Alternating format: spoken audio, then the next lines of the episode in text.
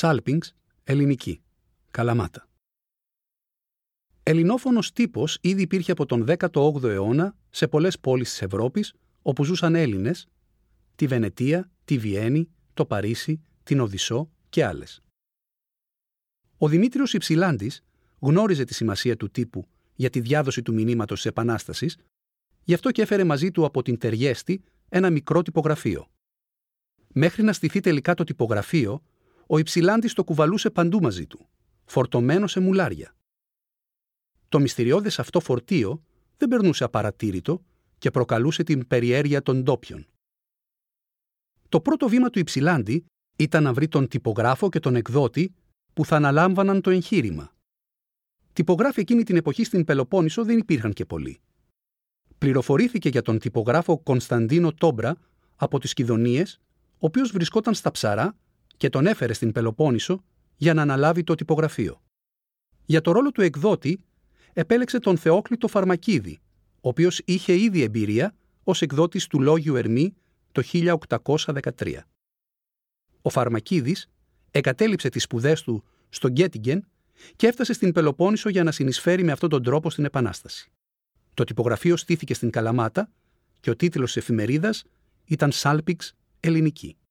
Πριν το πρώτο φύλλο, κυκλοφόρησε η ανακήρυξης που ανήγγειλε την έκδοση της εφημερίδας και τόνιζε την ανάγκη του τύπου για την ενδυνάμωση του αγωνιστικού φρονήματος και την επιτυχία της Επανάστασης. Όπως ενημέρωνε η ανακήρυξης, το κάθε φύλλο θα ήταν τέσσερις σελίδες και ετήσια συνδρομή 50 γρόσια. Η εφημερίδα θα κυκλοφορούσε μέρα παραμέρα εκτός Κυριακής και μεγάλων εορτών. Το πρώτο φύλλο δημοσιεύτηκε την 1η Αυγούστου 1821. Περίχε την προκήρυξη που είχε απευθύνει ο Αλέξανδρος Υψηλάντης στις 24 Φεβρουαρίου στο Ιάσιο για την επανάσταση στη Μολδοβλαχία, παρόλο που η επανάσταση εκεί είχε αποτύχει. Στο δεύτερο φύλλο, ο ίδιος, ο Δημήτριος Υψηλάντης, με δικό του κείμενο, απευθυνόταν στους Έλληνες και τους προέτρεπε να έχουν ομόνια και να μην κακοποιούν άοπλους Τούρκους. Το τρίτο φύλλο δημοσίευσε την έκκληση με την υπογραφή του Πετρόμπεϊ Μαυρομιχάλη, στην οποία ενημέρωνε τις μεγάλες ευρωπαϊκές αυλές για την απόφαση των Ελλήνων να πάρουν τα όπλα και να πολεμήσουν για την ελευθερία τους. Τέταρτο φύλλο δεν υπήρξε. Ο λόγος ήταν οι συνεχείς συγκρούσεις ανάμεσα στον Φαρμακίδη και τον Υψηλάντη που ξεκίνησαν νωρίς. Ο Φαρμακίδης είπε αργότερα ότι δεν άντεχε τις συνεχείς επεμβάσεις. Δεν ενέδωσα εις το δεσποτικό μέτρο της παραμβάσεως.